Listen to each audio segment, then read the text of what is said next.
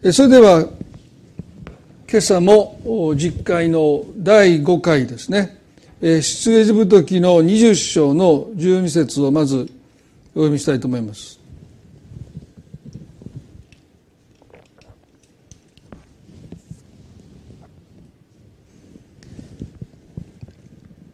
あなたの父と母を敬え。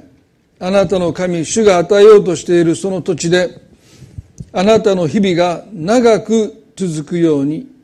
するためである。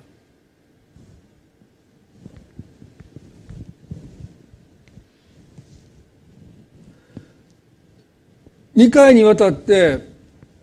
アブラハムとイサクのあのモリアの山に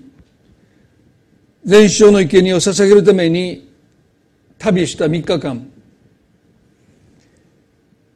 多くの人にとって神様が何か理不尽な要求をアブラハムにそしてイサクに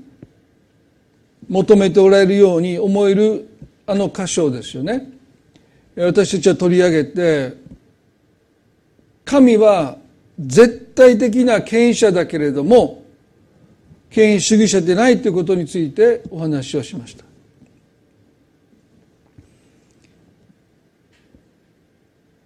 まあ、私の個人的なライフワークとしてサーバントリーダーというですね使えるリーダーという概念を、まあ、私自身まだまだ不十分ですけどもまあ一つのライフワークとして学んでいきたい。でそう強く思わされたのは教会の一つの権威のあり方がですね少しイエス様が教えてくださった権威とは少しかけ離れているように感じたことがまあ一つの原因だと要因だと思います。まあそれは私自身が経験したことでもありますしたくさんの方が経験なさって、まあ、そういう痛みといいますか葛藤というものを分かっちゃってくださる中でですね本当に聖書の権威というものは人を救うものであって人を苦しめるものではないということはですね明らかですよね。ですから神様がアブラハムにあなたの一人子イサクを捧げなさいとおっしゃったこの意図するところはですねご自身が絶対的な権威を持っている。優位な立場を持っている。まあいわゆる神様によるパワハラですよね。そういうことではない。そういう権威を誇示しようとなさる必要もない。圧倒的ですから。ですからそういうことを神がですねこだわってご自身の権威というものを誇示するために遺作を捧げなさいとおっしゃったわけではないということをまず考えました。そして二つ目はアブラムは生物学的にはですね、まあ、父になりましたけど神様のゴールは彼が信仰の父となってイスラエルのクソとなることでしたでそのためには父なる神様と同じ心を持つことそれは一人子を捧げるという痛みに触れなければならない。ですから、3日間っていうですね、このモリアの山に向かう旅の中で、アブラハムは一人子を捧げるという痛みというもの、そのことをですね、おそらく経験し、そしてあの全焼の生贄としてのお羊の備えてくださった父の痛みそれは単なる一頭の羊を備えたということではなくてやがて一人子を捧げてくださる父なる神様の痛みに触れる旅ではなかったのかな、まあ、そんなふうに思います。そういう神様を私たちが知らなければあなたの父と母を敬えというこの命令形で言われるこの戒めを私たちは履き違えてしまうしおそらく、えー、聖書が教えようとする真意を読み誤ってしまうんではないかということでまず2回アブラハムとイサクとのあの箇所から私たちは父なる神様がどのようなことなのかについて考えました。で今日はですね法と息子の父を通して父と母を敬うことについて考えたいと思うんです。でどうしてかというと法と息子の父は父なる神様の象徴ですよね。そしてある意味でこの例えはこの父が愚弄されるというですね。弟息子からも兄息子からも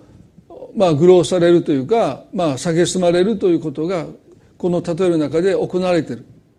でそういう扱いを父が受けて彼がどのように対処したのかどのように弟息子あるいは兄息子と彼が向き合ったのかということがですね神様が父と母を敬えとそうおっしゃった神ご自身が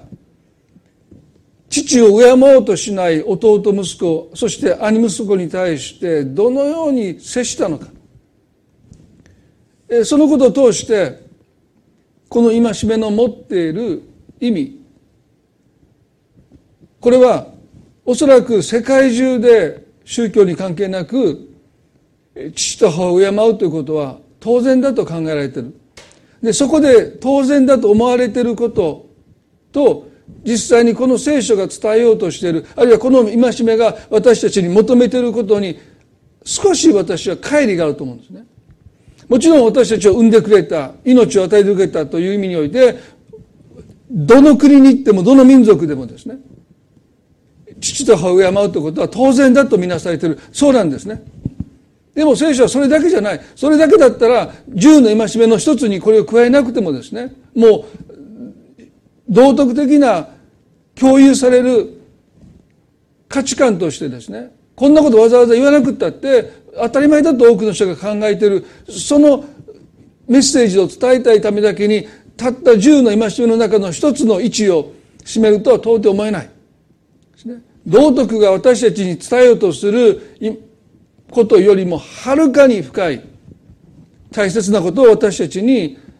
この実会の第5回は教えようとしてるんじゃないか。で、そのことを私たちが受け取っていかなければですね、いや、もうこんなのは私は父と母を尊敬してるし、敬ってるし、本当に心から尊敬してるから、まあ特に私にはあまり関係ないわというふうに扱ってしまうかもわかりません。法と息子の例えはもう何度もお話をしています。もう皆さんもその例え話の全てをもう理解しておられると思うんですけども父がいて二人の息子がいました。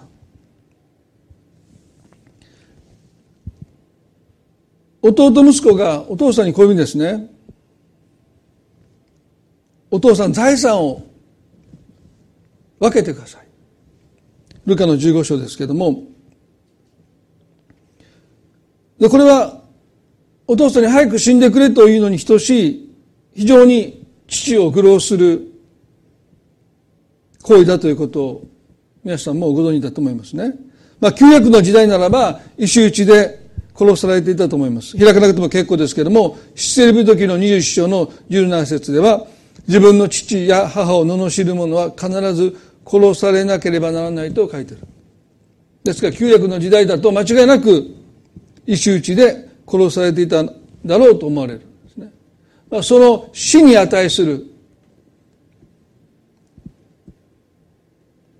父に向かって早く死んでくれと。もうあなたが死ぬのが待てないと。そんなことを直接的には言ってませんけど、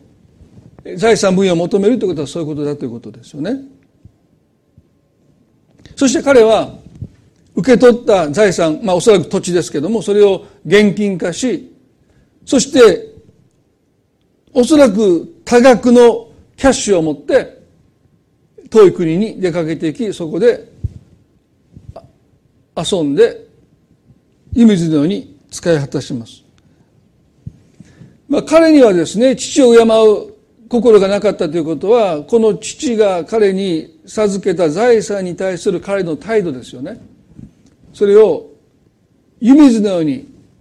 後に兄はですね、遊女と遊ぶ金として使ったということを、まあ、なぜ彼が知っているのか、噂で伝わってきたのかもしれませんけども、まあ、父の財産に対するリスペクトのかけらもないですね。それをもう、遊ぶお金として使い果たしてしまった。まあ、その後飢饉が来て、まあ、彼はその日の食べるものにも窮してかつて親しくしていた人のところを訪ねます。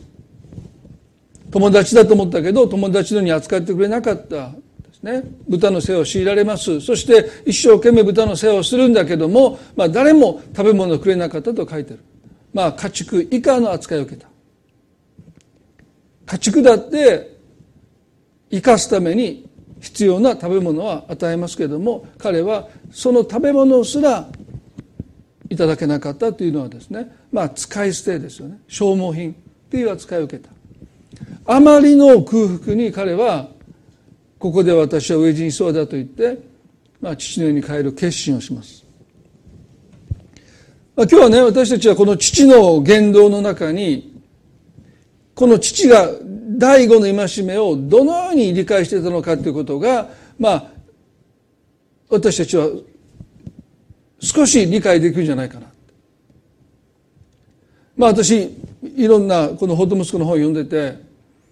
この父親が実会の第5回をどのように理解しているのかということについて書いた本、まあ読んだことはないんですよね。でも、彼の中にある、まあすなわち神様の中にあるこの父と母親前と戒めを私たちは探っていきたい。そこに私たちは本当にこの戒めが私たちに求めていることと出会うことができるんじゃないか。まあ手探りですけども。ですね。そういう視点で、えー、この父がこの息子をどのように扱うのか。ルカの15の20では、こうして彼は立ち上がって自分の父のもとに、元へ向かった。ところが、まだ家まで遠かったのに父親は彼を見つけてかわいそうに思い駆け寄って彼の首を抱き口づけした。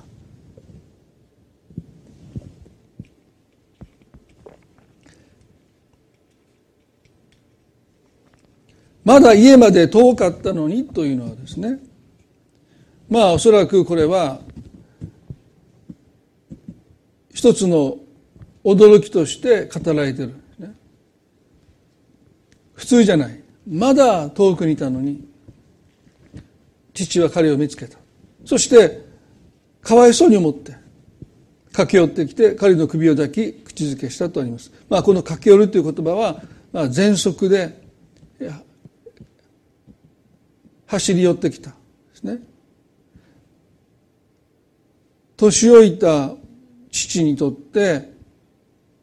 全速で息子のもとに駆け寄る姿はですね決して麗しい姿ではないですね。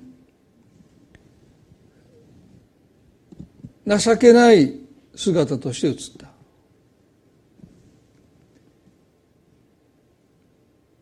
ここでなりふり構わずというか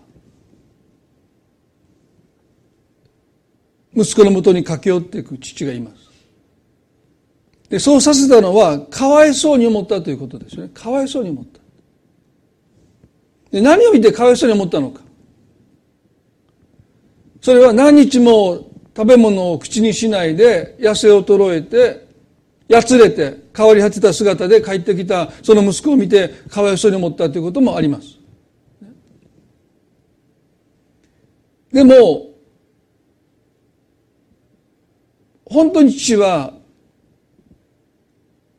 痩せ衰えてやつれた息子の姿を見てかわいそうに思ったそのかわいそうに思ったことで家を飛び出して力の限りおそらくそんな全速で走った経験なんて何年もなかったと思いますよ。皆さんもそうじゃないですか。最近いつもう力の限り持てる力を使って全速で走った経験なんて、まあ、走る場所もあんまりないですしね、まあ、そういうことを多分なさっても途中で足が絡まってこけるんじゃないかと、まあ、私も多分こけると思いますよ。もうその足がついていかない。ですねもしかしたらね彼はね何度も転んだんじゃないかなと勝手にそんなスムーズにね息子のもとに駆け寄れたのかなってそんな走ったまあ私も個人的にですよ。10年以上全速で走った記憶は私はありません。だから多分フットサルとかしましょうって誘われてフットサルしたら絶対足が絡まってこけると思いますよね。だから頭ではねまだ若いと思ってるけど体はそんなの使ってないんですからもう思うように足が交互に前に出てですね地面を力強く蹴って前に進めるかもうねあもうおっとっとっとねおそらくよろけてこけるんじゃないかなと思うんですね。だからもしかしたらね例え話ですけども、まあ、父は気持ちが前に行ってですね足がついてこなくて何度も転びながらもう息子のもとにやってきたのかもしれない。でもなぜそこまで父をさせたのかというのはこのかわいそうに思ったというのはね単にやつれ変わり果てた息子の姿を見たというよりもまだ遠くにいたっていうこの言葉が私たちに示唆するものそれははっきりと私たちは分かりませんが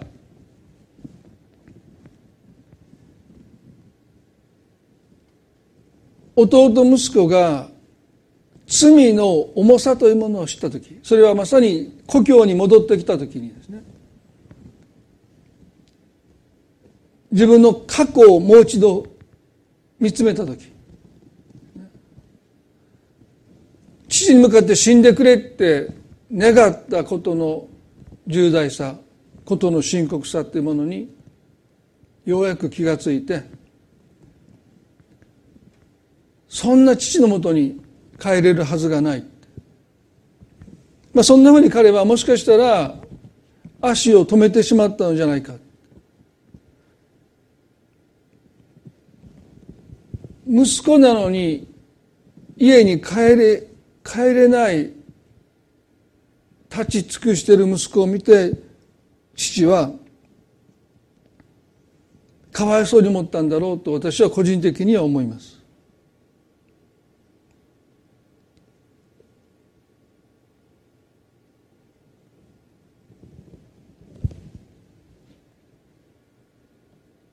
老いた父親が法との背に帰ってきた息子のもとに駆け寄っていくためには私たちが思う以上の目に見えない障壁がありました。社会的にそれは許されることじゃなかった、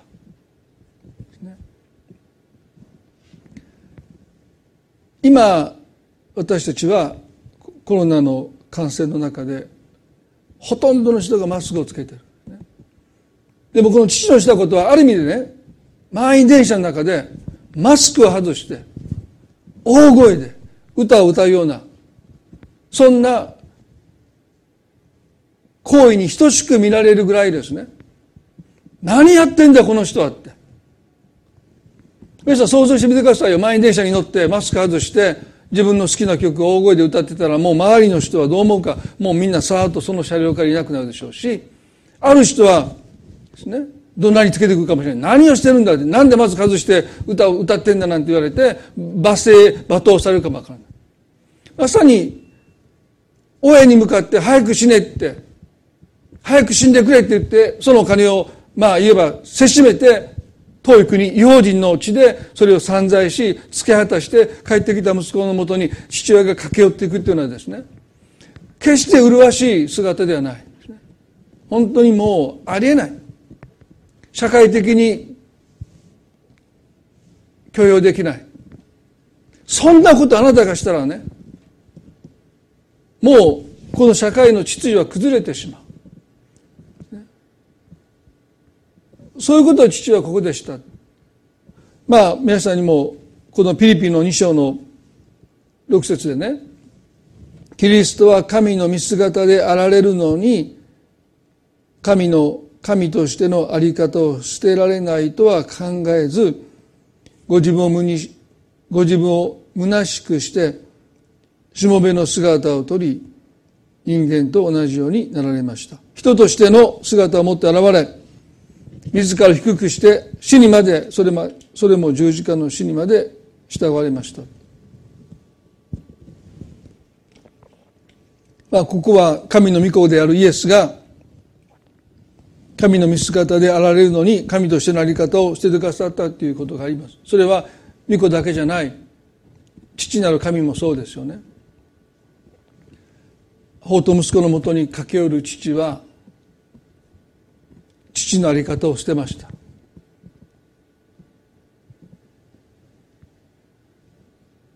本来ならばね失った名誉を回復するチャンスなんですね。この息子に制裁を加える。まあ石打ちの刑で殺すことはなかったと思いますけども、まあ、少なくても感動し家に「お前はもう息子じゃない」って人々の前で公言してそして町から追い出していく。そうすることでややっと彼はですね失社会的に失った尊厳というか名誉というものを回復できた。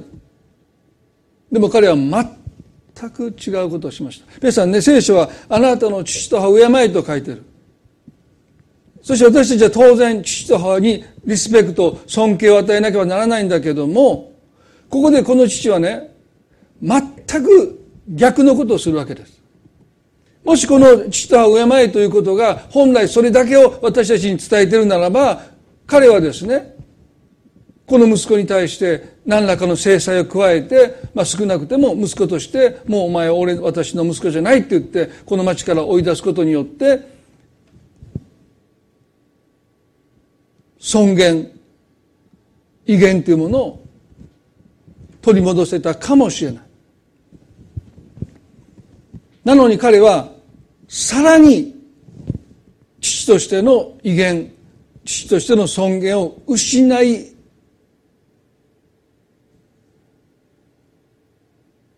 二度と回復できないかもしれないような行為に身を投げ出していくんです。全速でもしかしたら転びながら転びながら立ち尽くしている息子のもとに駆け寄っていく。そして彼を抱きしめて口づけをします。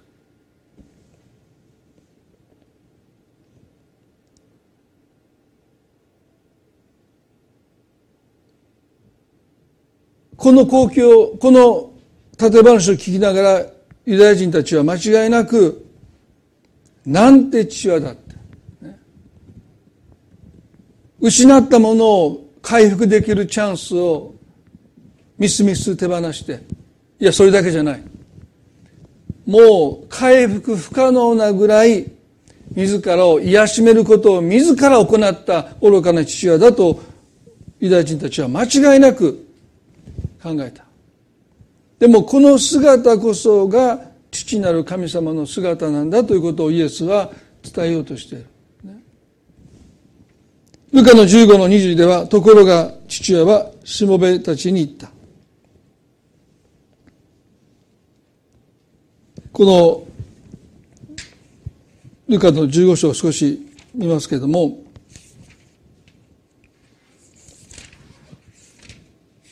ところが、21節ですね。息子は父に言った、お父さん私は天に対して罪を犯し、あなたの前に罪あるものです。もう息子と呼ばれる資格はありませんと言いました。ところが父親は、しもべたちに言った、急いで一番良い着物を、衣を持ってきて、この子に着せなさい。手に指輪をはめ、足に履物を履かせなさいと言いました。父親はこの息子に鉄槌ではなくて最上の着物と指輪と履物を与えます。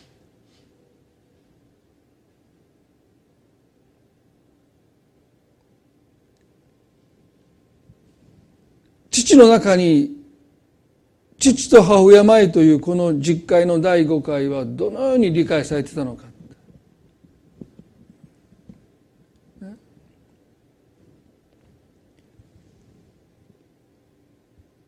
感動し追い返さなくても雇い人にすることができた。もう息子じゃない。でも家から追い出すのはあまりにも不憫だから雇い人としてあなたを受け入れようということすらできたんじゃないかな。でも彼は息子としてこの宝刀息子を受け入れます。最初の着物指輪履物はですねそれぞれは息子としての印です。私はあなたを息子として受け入れるということをですねここで父は人々の前で表します。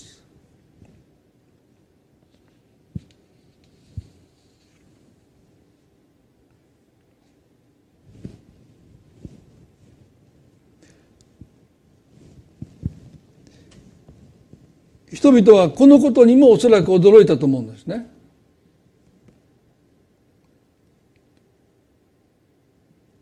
この父親は実会の第5回をどのように理解してるんだろう全く正反対のことをしてるじゃないか皆さんね私たちは聖書の言葉を解釈するときに聖書は何を私たちに求めているのかということを理解しようとするときに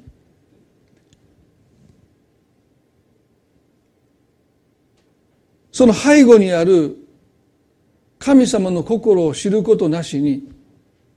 文字だけで理解しようとするならばもしかしたら全く正反対なことを神が求めているんだという誤解を持ってしまうことの一つの例ですよね。立法主義っていうのは神の心を抜きにして文字だけを読んでその文字が伝えようとしていることだけを解釈することが立法主義です。ですから聖書がこう言ってるっていうことはね間違った表現じゃないんだけども神様の心を抜きにして聖書がこう言ってるからこうなんだという言い方は立法主義の典型的な言い方ですよね。ですから私たちは聖書を神の言葉として大切にしたいと思うんだけどもそれは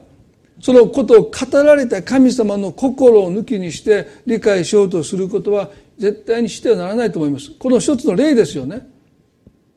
本来ならば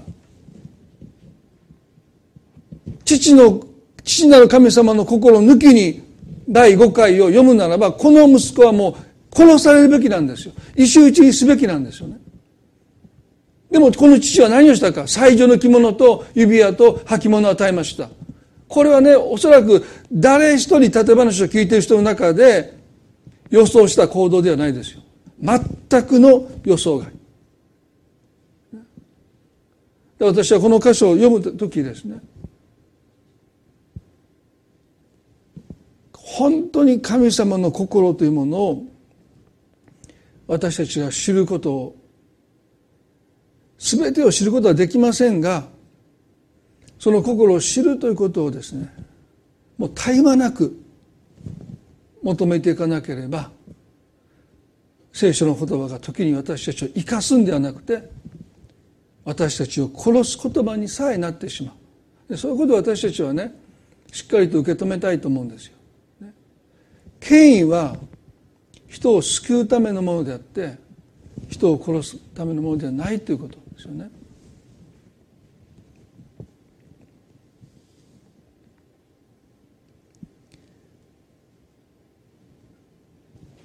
この法と息子は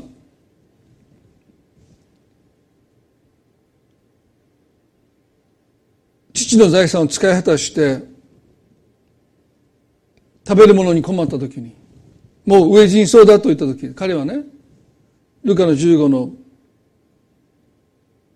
18節19節で父のもとに帰ってこう言おうというまあ謝罪の言葉を考えるんですねこうやって謝れば父は許してくれるだろうというふうに考えます。お父さん、私は手に対して罪を犯し、あなたの前に罪あるものです。もう息子と言われる資格はありません。雇い人の一人にしてくださいと。まあ、こう言えば父は許してくれるだろうという、まあ、浅浅はかですけども、まあ、彼なりに謝罪の言葉を考えた。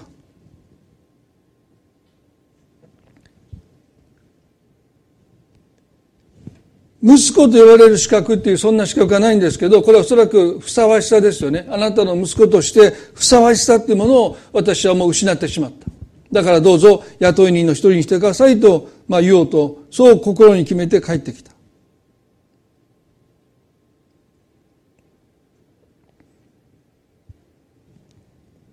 でも父は、帰ってきた息子を見てかわいそうに思った。そのかわいそうに思った理由は、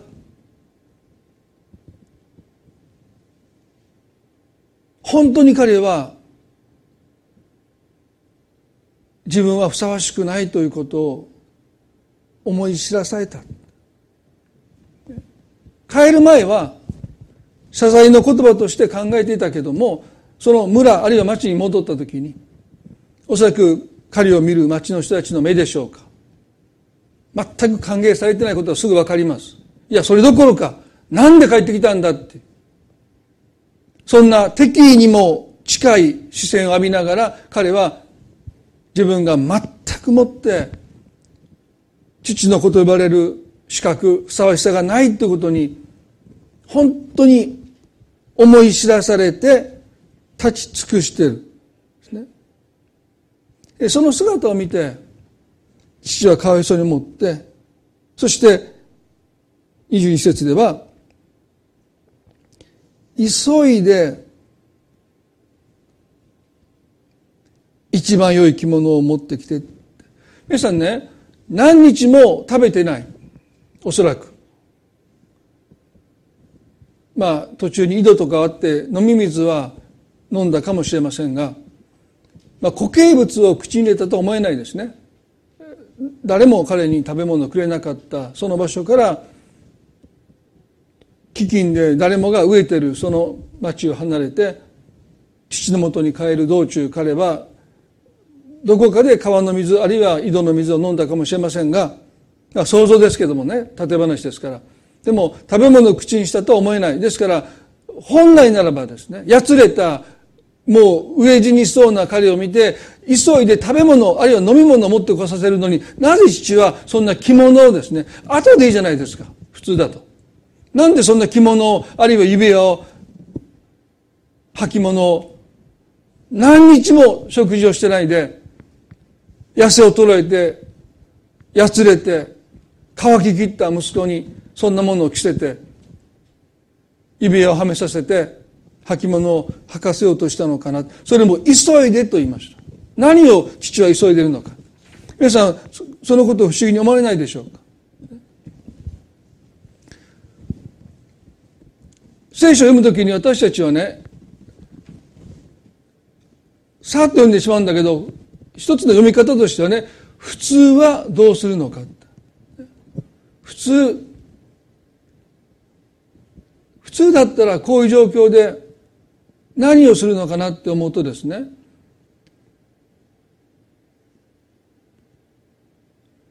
えなんで父はそんなことを最初にしたんだろうという疑問が浮かびますよねそこに神様の心が隠されているわけですよね。もう私だったら私が父親だったらおそらく食べ物を急いで持ってこさせて食べ物を与える飲み物を与えるんだろうと思うんでそんな着物とか指輪とか履物なんて後でいいと私だと思ってしまうんだけどこの父は急いで着物を持ってこさせた。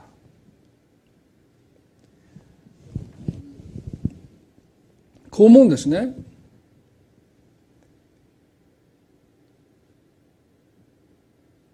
彼の口から雇い人にしてくださいという言葉が消えました雇い人ぐらいだったら父は受け入れてくれるんではないかという、まあ、浅はかですけども、希望を持って彼は戻ってきた。いや、戻ってこれた。それはいいことですよね。私たちが罪を悔い改めるときに、まあ、基本的にはかなり浅はかな気持ちで悔い改めると思います。自分の罪の深刻さというものを私たちは知らない。神様ごめんなさい。私の今までしてきたことを許してくださいというのは、まあ、正直な気持ちでは悔いてるんだけど、でもそれでもことの深刻さは全く分かってない。自分の罪のためにイエス様が十字架で苦しまれたというその苦しみをですね、私たちは理解していない。あのパッションという映画がありましたよね。そのイエス様の十字架の苦しむあの姿があまりにも生々しくて、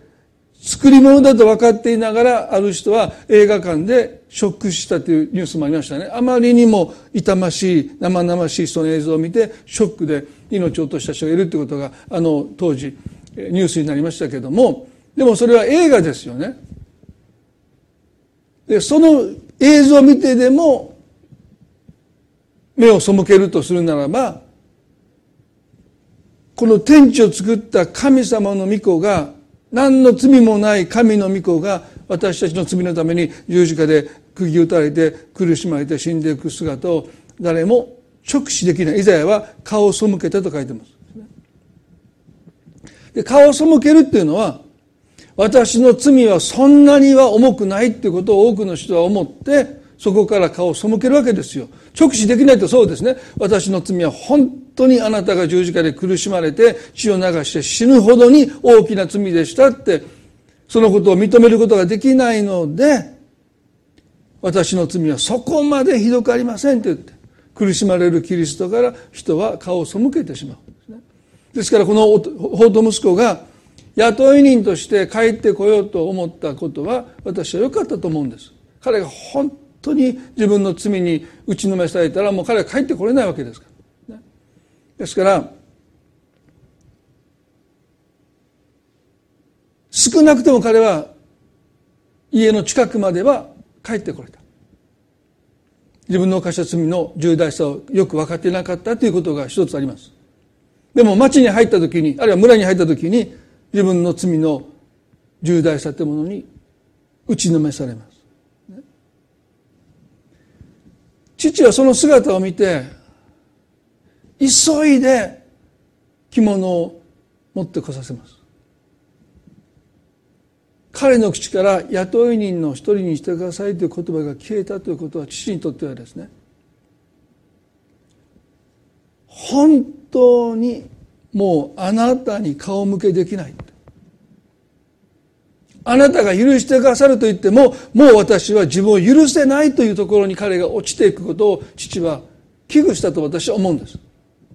神様がどれほどあなたを許すと言ってもですね。私たちがこの神様の憐れみの中で自分の罪と向き合わないで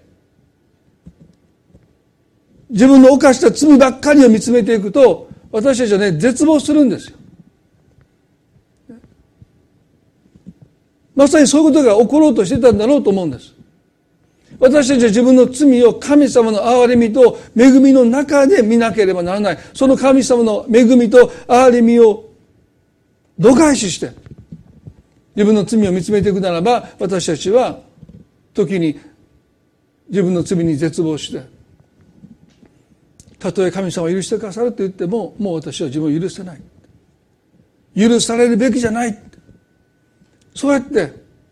神様が与えてくださる許しを拒んでしまう。私はそういう人がたくさんいると思うんですね。彼もまた失われた人として。すなわち私は許されるべきじゃないって自分で自分を裁いて自分に向けて石を投げつけて父の家に背を向けて居場所のない遠い国に帰っていこうとするそんな息子を見て父は急いだと。神の憐れみの中で法と息子が自分の罪と向き合うことを父は願った。だから食べ物よりも先にもうあなたを許してる。そのことを彼に何としてでも伝えようとした。それが急いで着物を持って来させなさいと父が言った心じゃないかなと思います。皆さんヘリナウエンは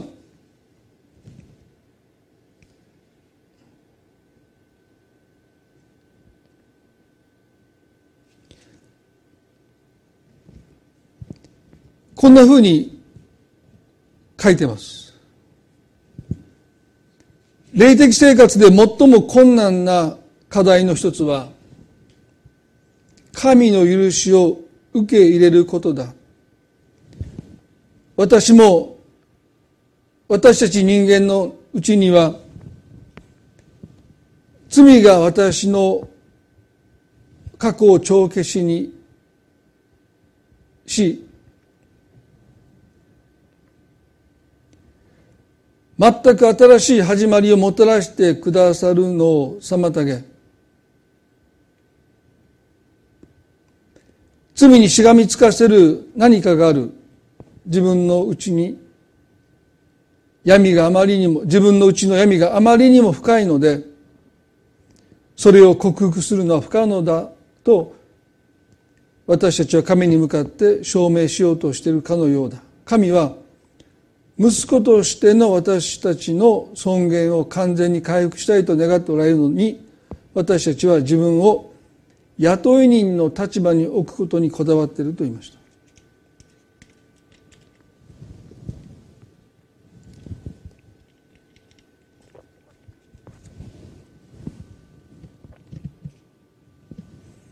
ナウエは霊的生活で最も困難な課題の一つとして神の許しを受け取ることだって。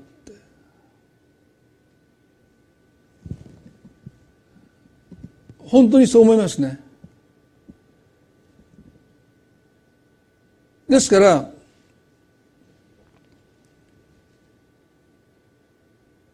法と息子が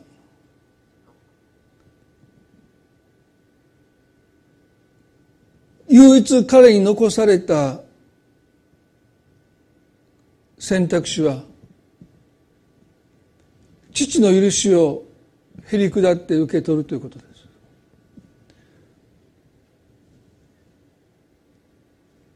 法と息子にとってそれが最低限の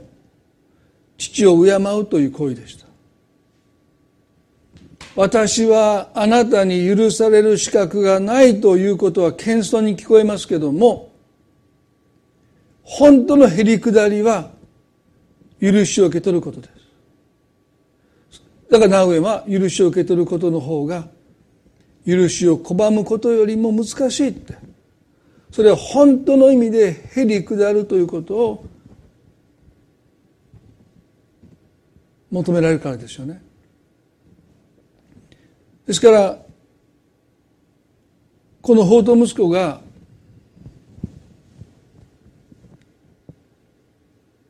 黙って上着を着せられて指輪を与えられて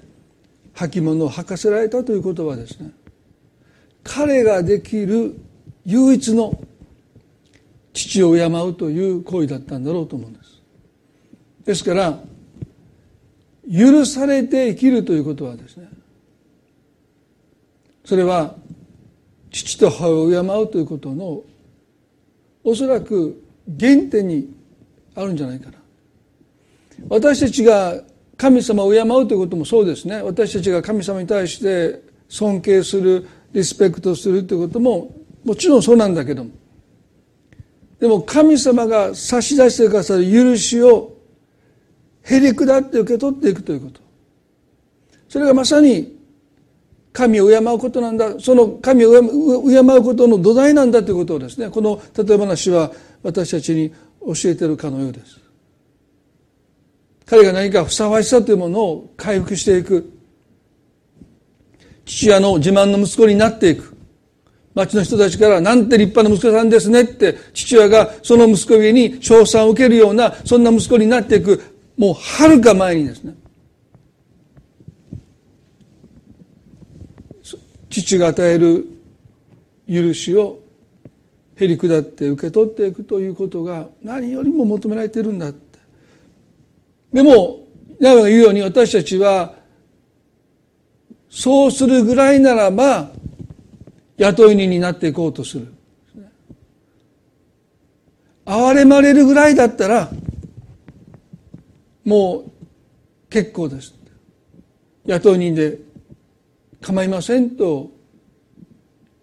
言ってしまいそうになる罪の問題が私たちの中にあるんだということですよね。でも彼は黙って上着を着せられ指輪をはめさせられ履物を履かせられて人々が向ける冷たい視線敵にも似たような視線の中で彼はその服指輪履物をしっかりと受け取っていった。皆さんこの例えが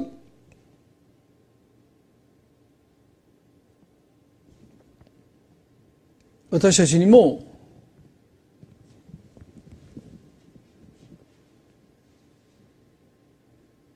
神の前で本当に私たちがへり下って許しを受け取っていくとそれが実に簡単なことではない。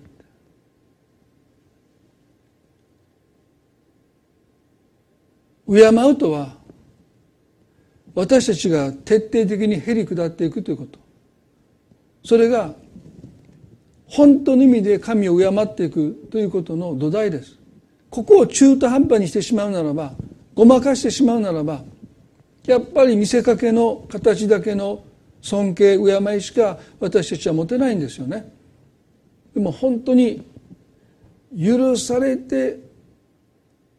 生かされていくということ。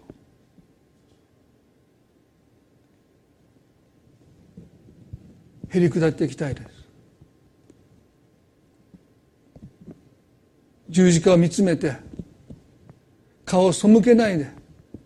本当に神の憐れみの中で自分の罪深さを思い知らされてそれでもその憐れみがなければその十字架がなければ私はもう生きていけないんだって。それ以外に許されて生きるしか私には生きる道がないんだって。そのことをですね徹底的に自らに語っていくときに私たちは敬うというその土台をようやく手に入れるんだろうと思うんですね。へり下りが敬うことの土台です。そして父はそのことを知っていた。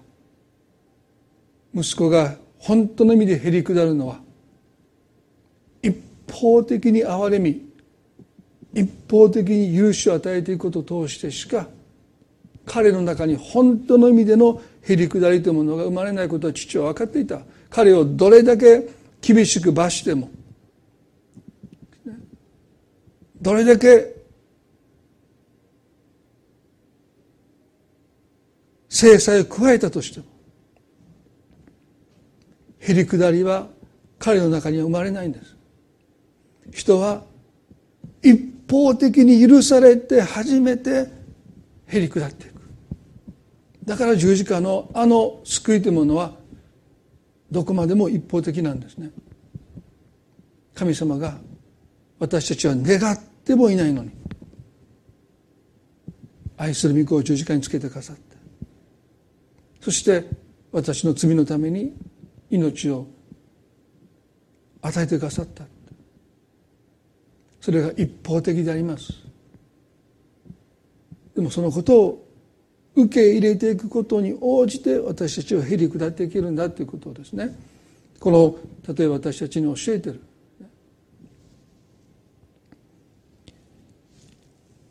もう一度ナウエンの言葉を最後に読んで終わりたいと思いますけれどもところで私たちは息子としての責任が完全に回復されることを本当に願っているだろうか。また、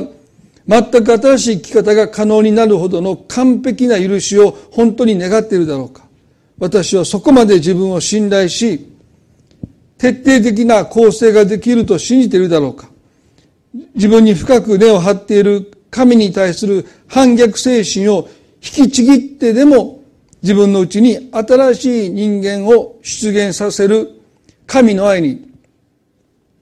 自分を絶対的に委ねようと願っているだろうかと言いました。もう一度見しますね。ところが私たちは息子としての責任が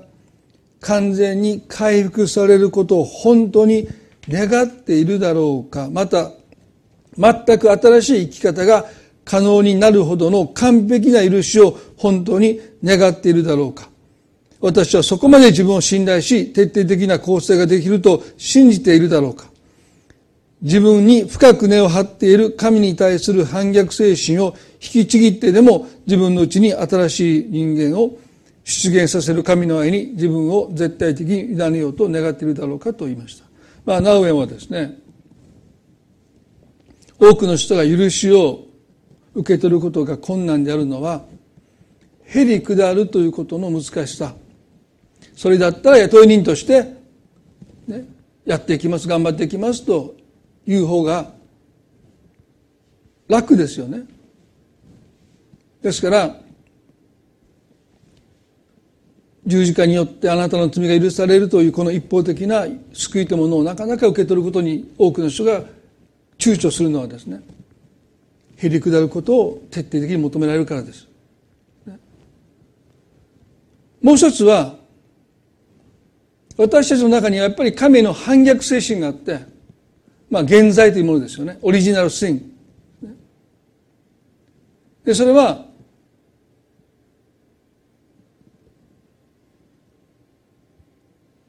父に向かって早く死んでくれって言った過去の自分と本当に決別できるのか。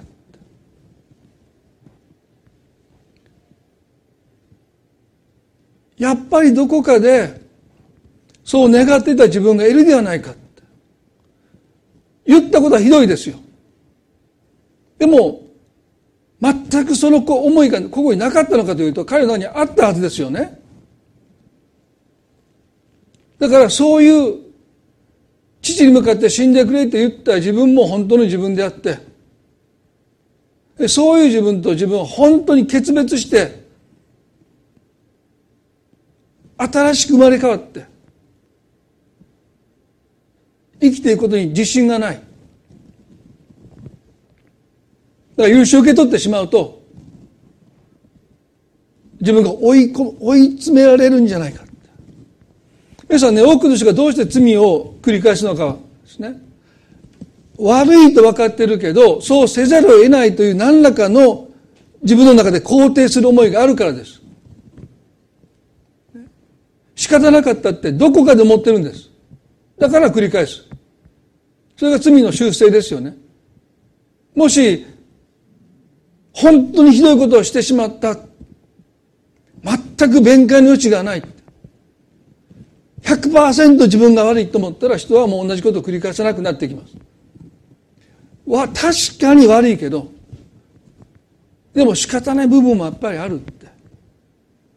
そうせざるを得なかったという言い訳がまだ私の中にあって、それを肯定するものがあって。だから、許しを受け取るならば、そういうものを全部捨てて、新しく生まれ変わることに対してほとんどの人は不可能だと思ってる。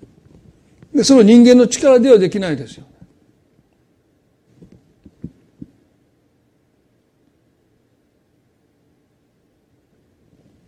許しの中には犯した行為を免除するという面とその人を新しく作り変えていくという。その人の中に新しい価値観。新しい考え方。許しはもたらしてくれるんです。だからただ罪許されてあとはしっかりやるようじゃないんですよ。罪許してくださる神はその罪を犯していく中で私たちが仕方ないと思った悪いと思ってるけどこうせざるをないと思った。その葛藤から私たちを解放してくださって罪を犯すことにおいて私たちがもうせざるを得ないというその束縛から私たちを解放してくださってもう犯す必要がない。その解放を与えてくださるのも許しなんだということを私たちは受け取っていきたいですよね。ですから報道息子は父に許された時にまた自分の力でふさわしくなろうとしたら彼は失敗したと思います。でもその許しを本当に受け取っていく日々許されていくことの中に彼を作り変えていく神の力があることを彼が経験していくならば彼は二度と父に向かってお父さん早く死んでくれという言葉が彼の中に思いの中にもう一瞬でも浮かぶことがなかったいや長く展示をもう全うしてほしい神様の時が来るまで元気でいてほしいってそう思えるように彼の心は変えられていったんじゃないかなと思いますね。まあ、皆さん来週兄息子が父に悪態をついて怒りをぶちまけていきます。父はその兄に向かって語っていく言葉を通してですねこの第5回の戒めの持っている意味合いをより掘り下げていきたいなと思います。それでは一言お祈りします。イエス様。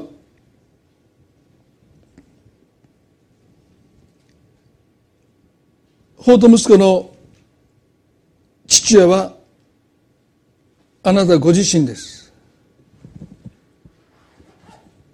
そして私たちは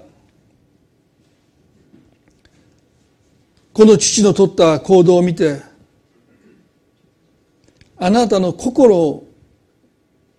少しでも知りたいと思います。この例えを聞いていたユダヤ人たちのおそらく100%全ての人がなんて父親だって。心から軽蔑したと思います。でもこの父親の心が分からなければあなたの心は分からないと思います。神は神の在り方をお捨てにならないとは考えないで。ご自分を無にして。卑しくしてくださった。なぜ栄光を捨ててまで神はご自身を卑しくなさるのか。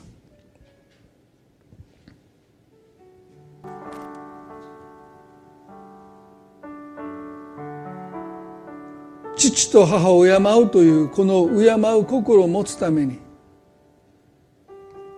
私たちに必要なのは許されて許されて許されて。自分の罪深さにこの憐れみの中で心を打たれて私の罪が神の御子イエスを十字架につけたことの深刻さを神の憐れみの中で示されてへり下っていく。そのへり下るということがあなたを敬う心の土台です。神様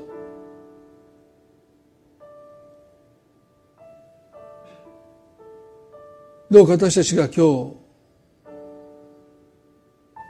まだへり下ってあなたの許しを受け取っていない過ちや失敗や罪があるならばどうかへり下ってへり下って黙って言い訳せずにただただ許されるこの許しを受け取らせてください。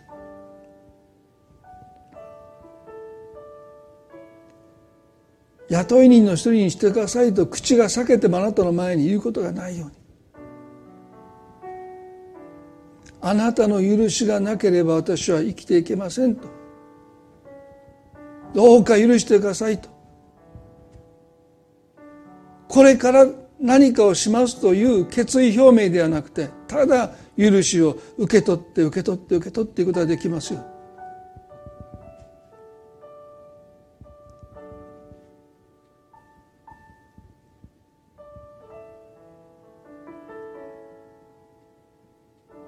今日あなたが願っている許しを与えたい。急いで着物を持ってきなさいと言った父の心は今日私たちにも向けられています。どうか心開いて神様の許しを受け取ることができますように。それが私たちにできる唯一の選択です。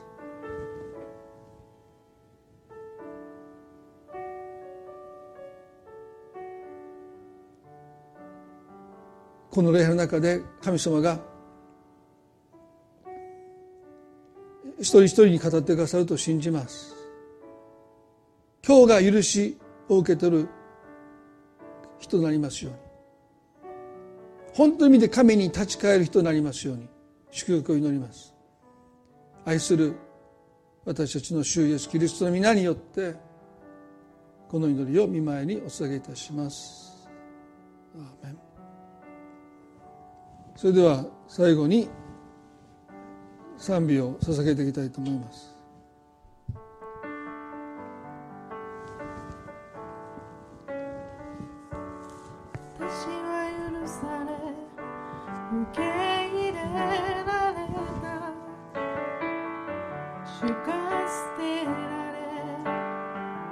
責められたから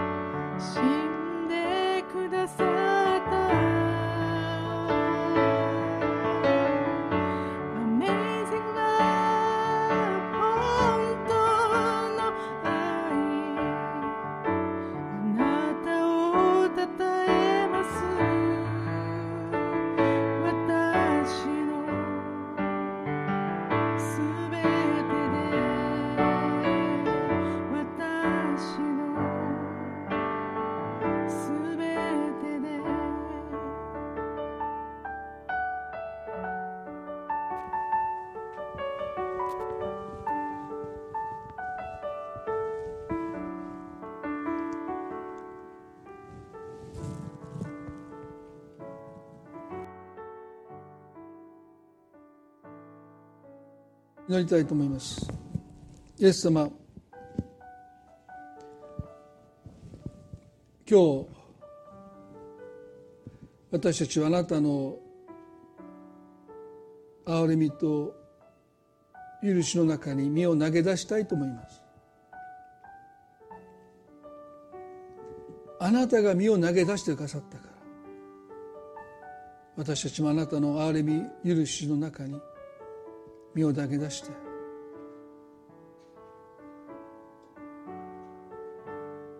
あなたの愛だけが私たちにふさわしさを与えてくださることを子と呼ばれる資格子とされる資格を与えてくださることをもう一度覚えて。あなたの許しの中に生きる一人一人としてくださるように祈ります。まだ感染が拡大している中でどうか一人一人を神様はその場で守っていてくださって心と体を守っていてくださるように主をどうぞ覚えてください。この一週間の歩みをあなたが導いてくださって守ってくださって祝福してくださることを心から祈ります。感謝し私たちの愛する主イエスキリストの皆によってこの祈りを見舞いにお下げいたします。アーメン